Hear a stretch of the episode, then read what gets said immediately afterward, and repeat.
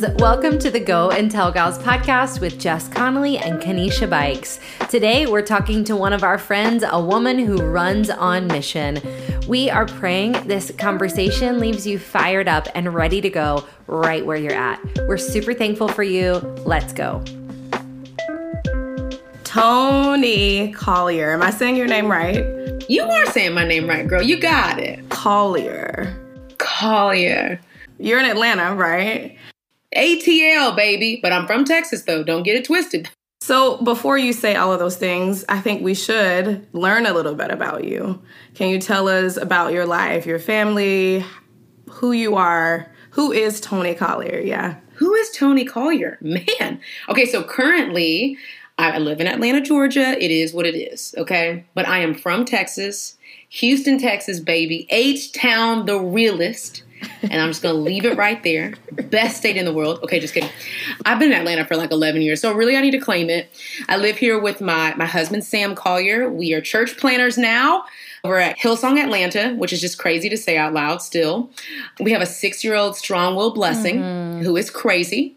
Her name like is the Dylan. way you said that. Yeah. She- yeah, because you have to have a little hope in the midst of pain. Okay, gosh. Hello. She's a little wild, but we love her very much. And I have a, a, a cool women's ministry that I get to be a part of called Broken Crayons. It's this whole idea of God still just using you in the middle of mess and all mm-hmm. your valley moments. And I have an incredible team of six women. They're just so dope, man. And we just get to help women like do the hard work of healing and wholeness.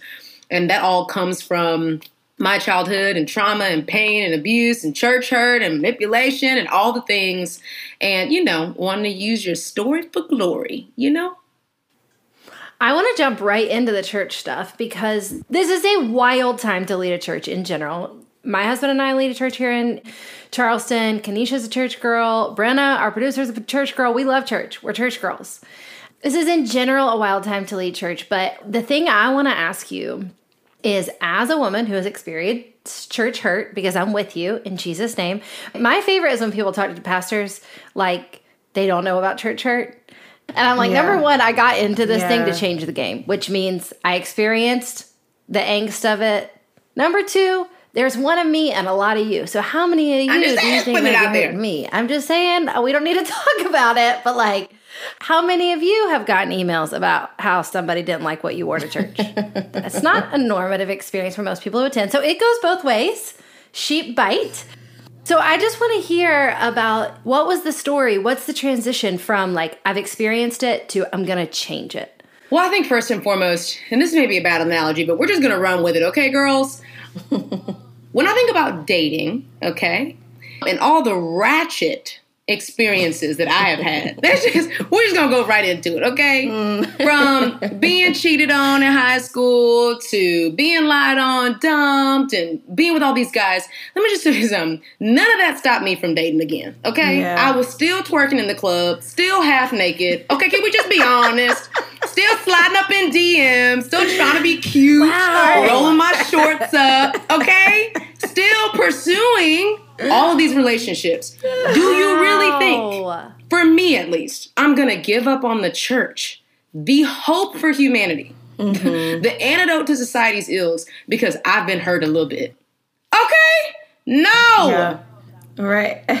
I just had to throw a pillow So that was so I just good. I'm here for it. Like I'm here for the gritty ministry. I'm here for saying, yeah, I've been hurt, but I'm not knocked down. And if anything, I think hurt people, and this may be controversial, hurt people that become healed and whole again are some of the best leaders because we know what to look so out good. for. We know what not to do. And if we've really done the hard work of healing, we know how to walk other people through their healing journey and get them on the other side to hope. And I just, I mean, that's what we pray for with our church, man. A whole bunch of people in our church, because of the post Christian society we're moving into, come from church hurt. Like, we all hurt out here. Right. But we always tell our teams, man, we're not going to lead from a place of pain. We're going to get on the other side and we're going to lead from a place of authenticity and wholeness and redemption. Because that's the fun part, you know, when you get to redeem your story for that. So it's been good. We feel great. we're excited, man. That's good. you are a person who literally exudes and like explodes with obvious energy and just enthusiasm. Like I am sitting here as a person who I thought that I was really energetic and you are like but it's so motivating and encouraging and just changes like the whole atmosphere. I mean, you came on this call and you were just like, "Hey," and I'm like, "Yes, I love the energy." So I think in thinking about that, Yeah. like what does a day for you even look like? You know, because you wear so many hats. You have broken crayons. You are lead pastors at a church. You know, we're about mission here and speaking life into people who are on mission. What would you say to people who are kind of in the throes of it all, right? And trying to find whatever that energy for them looks like. Like specifically, I'll be very pointed. What is your motivation? What keeps you going? I mean, outside of God, you know, like we're all here on the same, right? But like, what is your motivation? No, that's really great. I think one of the most, I don't know, practical tools that I ever learned, probably like 10 years ago now, and I'll never forget it, man, is one of my friends said to me, she was like, Toni, as you get older, you will learn to break up with balance and marry priorities. Wow. And I took that to heart, man. And what that means for me in my life is I was just trying to balance everything. I'm a three on the Enneagram, I'm an achiever. My weakness is people pleasing and insecurity. And I want to do all the things all the time. And I think there was a point in my life, maybe just with age, where I said, there are some purposeful priority things that God has placed in my life. And I really do not want to leave this earth saying this. Not that I didn't try, because I'm a run. Like I'm just, I'm a mm-hmm. natural runner. I am going to execute, I'm going to do it. But I don't want to leave this earth executing the things that I weren't I wasn't called to execute. Wow. I wasn't called and purposed for. And hmm. and that's been the shift for me. I my motivation is executing the things that God has for me. Period. Because it's in that specified place where mm-hmm. grace comes and favor comes and hmm. stupid crazy miracles and connections Yeah. and weird stuff happens. And I think also in that place is a sense of peace that surpasses all understanding. Like people always say, Toni, how, how can you do all these things? How can you wear this many hats? I'm in my grace zone, girls. Like I'm in my grace zone. The Lord has purposed me and called me into these spaces. I've had to say no to the good things so that I can pursue the great things.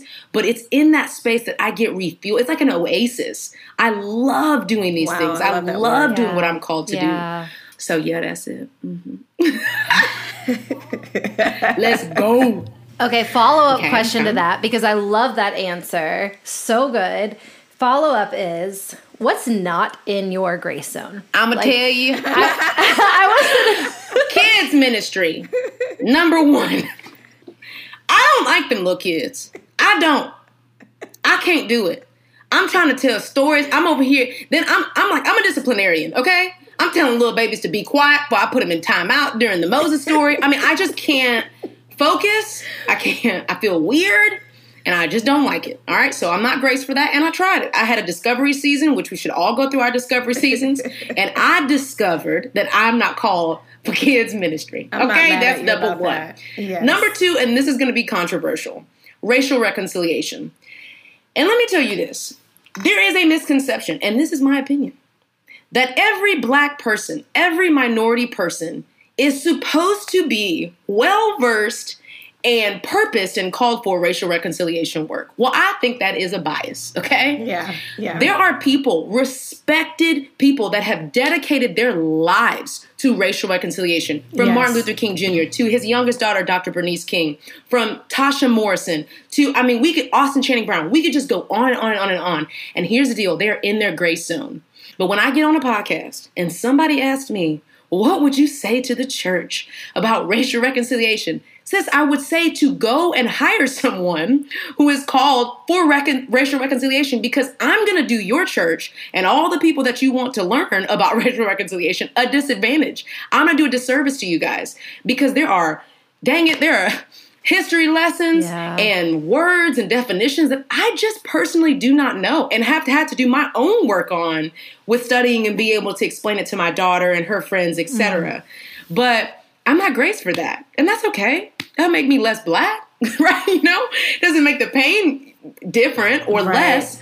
But it does say, man, God's graced us for things, and we just gotta we gotta be in those zones and point people to those people so that we don't be out here looking crazy. Yeah. So those are two so things I would say. I love that so much. I just happened to catch your talk this morning, your prayer, your post, your IGTV. Yes. Yes. I did What do we call that? I'm so Jen. oh, the IGTV girl? Is that what you're trying to say?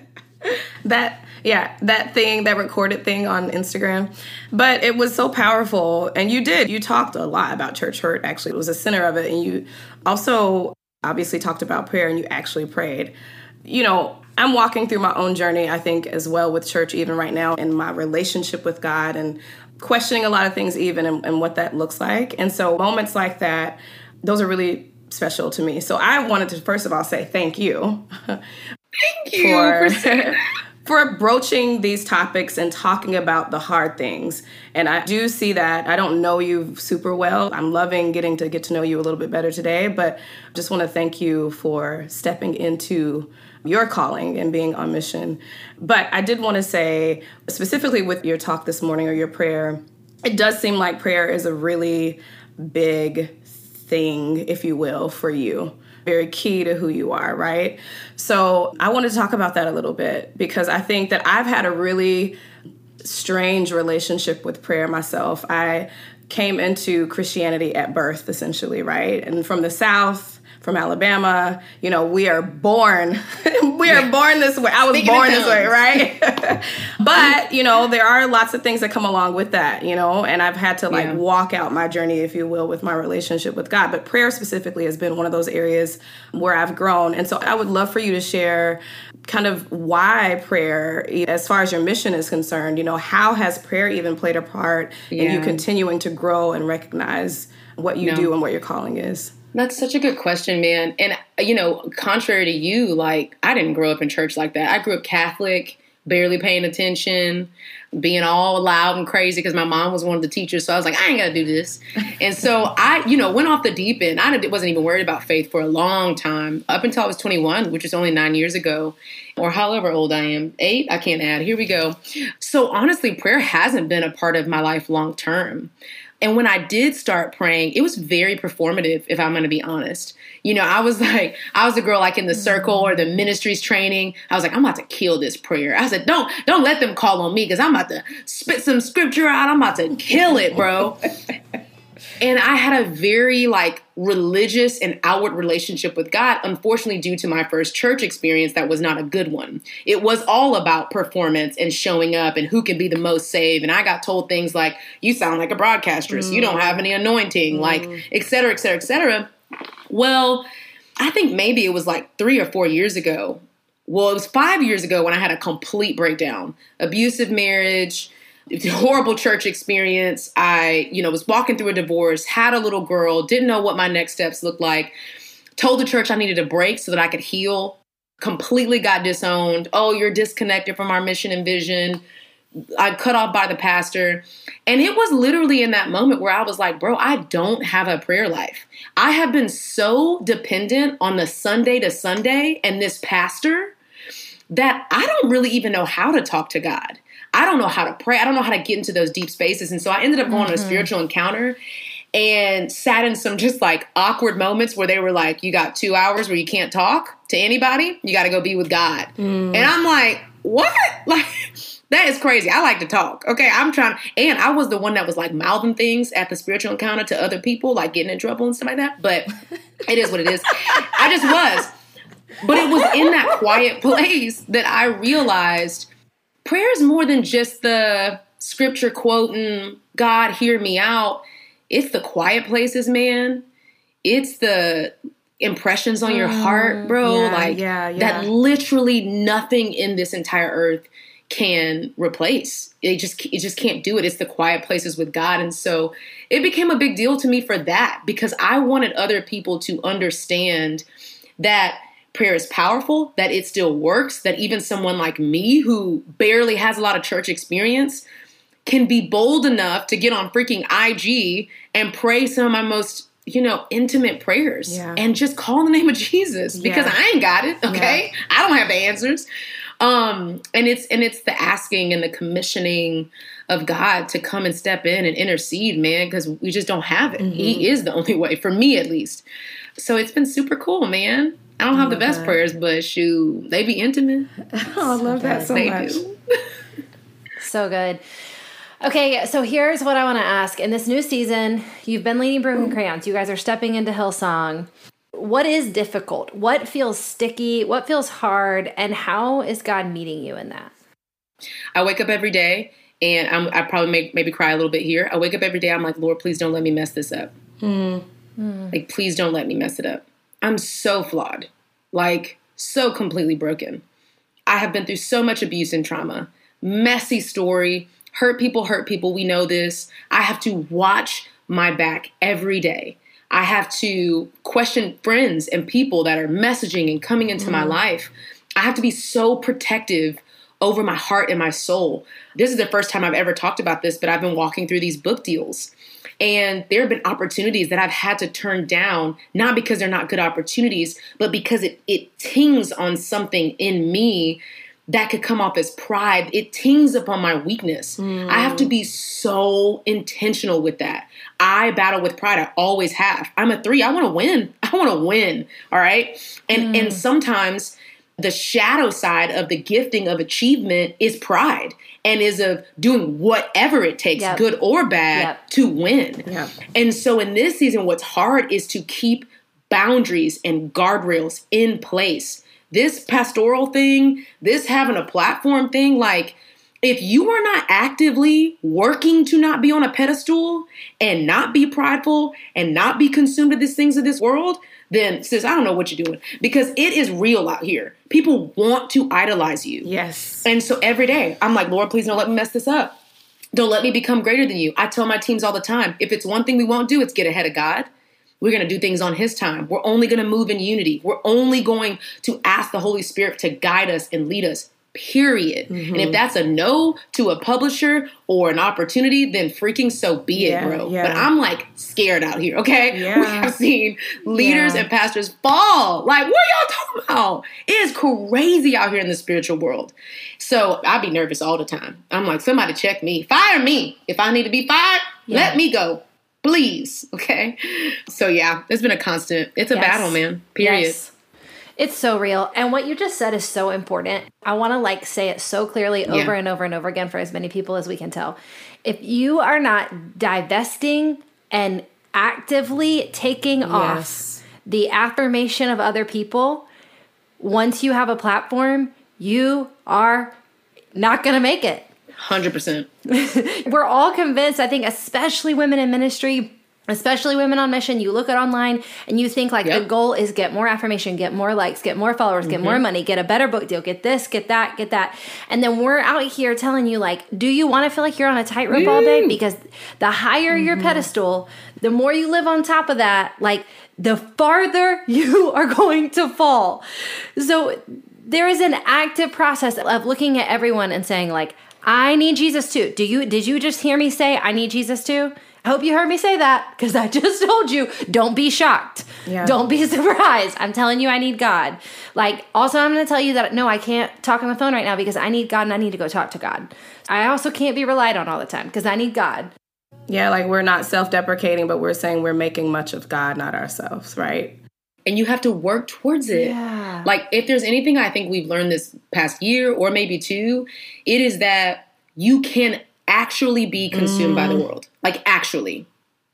Like, it can happen. You can find yourself in a spiral where everything in this world, every flashy thing, good, bad, ugly, everything in between, can consume. And it will. And it will. It is powerful. For real. Not more powerful than right, God, though. Right. Don't get it twisted now. But it's powerful. so, yeah. Mm-hmm. So good. Okay, as things are growing, as they're on the ascent, and you're putting in these boundaries, you're putting in these guardrails, which I love. Are there certain things you're finding like, hey, I need to check in with this person. I need this rhythm in my life. I need to confess in this. Like, what are some of the things that you're finding? You're like, it's this, it's this one. The first thing was, I, again, one thing I never want to, I want people to hear this very clearly. When you have been through trauma and abuse, it's just scars, not wounds. You want to get to scarred places so that you can get out of the wounded places. It's fine. Mm-hmm. But I will always carry these scars. Hmm. I have to check in with my scars, and I hate it because it's really mm-hmm. me saying, mm-hmm. freak, like I'm flawed, and I've gone through a whole bunch of counseling and trauma training, but at the end of the day, I have to check in with my scars. One of the scars I realized recently was that I didn't have any real like wise accountability. So my accountability was very like um very flat. So my team members have the authority to fire me. But what would it look like mm-hmm. for someone who's years down the line, right? Like has some real has grown some real authority, biblical authority that can check me. And I didn't I realized I didn't have it because I was so hurt by it before. And so Uh, maybe like two months ago, I said, dang it, I literally have to do it. And seminary actually for- forced me to do it. So I'm in seminary right now. And hmm. I have a mentoring, a spiritual formation and mentoring class. And they're like, go get a mentor. And y'all, my pits were sweating. I was like, what? Because when they describe the criteria, it's like someone 10 to 20 years older. I was like, no, no, no, no, no. And I didn't realize that. And so it took me so long. I literally remember reaching out to my spiritual mentor and I was like, Carrie, I'm gonna be honest with you. I didn't miss five deadlines. I was supposed to talk to you three months ago. Okay. I just I started off with that. And I was like, but I couldn't because I was so scared that you were gonna hurt me. Like I've been hurt by other oh. leaders in my life. And she affirmed me, and she's such an incredible coach. Her name is Carrie Scott Garcia, and she, ha- I mean, she's just, Oh, I love Carrie. you know, Carrie, I know Carrie. I love her. listen, Wow. has just changed my life and holds me the freak accountable. And it is a different kind of thing. It is a motherly thing. She's like, "Hey, we didn't talk on Monday." I'm like, mm, ah, "Hey, girl, what you doing over here?" But that's one of the things I've had to do and put in place recently. You you got to have not only the accountability of your friends, but the people that have come before you. That's a different kind of thing. And Jo Saxton, she's beat me up a couple times too. Yeah, that's good. Let's say it really clearly so everybody hears what our wise friend is saying. Yeah. I think it's super cool right now to like know your weaknesses and to like Yeah. know your wounds. And we're saying like Yes. check in on your weaknesses and your wounds Uh-huh. so you can repair and you don't repeat. Yeah, you know, on. like not protect them, not say like, well, I got hurt before, so I'm not going to do that again, or like, Mm, oh, you know, I'm an Enneagram X whatever, so I don't do it this way. It's just what I do. It's just how it feels for me. But instead saying like, oh, here's my proclivity. Hundred percent. Here it is. Lord. Holy Spirit, change me. Oh. And make that sound while you're doing it. Yeah, a little bit. a little bit. Friend, you are so wise. We are so grateful to know you. The last thing, how can we be praying for you? How can they go and tell gals, listener, how can she be fighting for you in prayer? Okay, this is good. Again, people pleasing is my thing. I have a feeling that in this next season, opportunities are just going to rain down. I'm going to want to say yes to all the things. I want nothing more than to live a life of the things that God has for me, saying yes to those things fearlessly, and then saying no to the stuff that He just does not have. That's going to be a battle for the rest of my life. I want to be there for people, I want to do everything.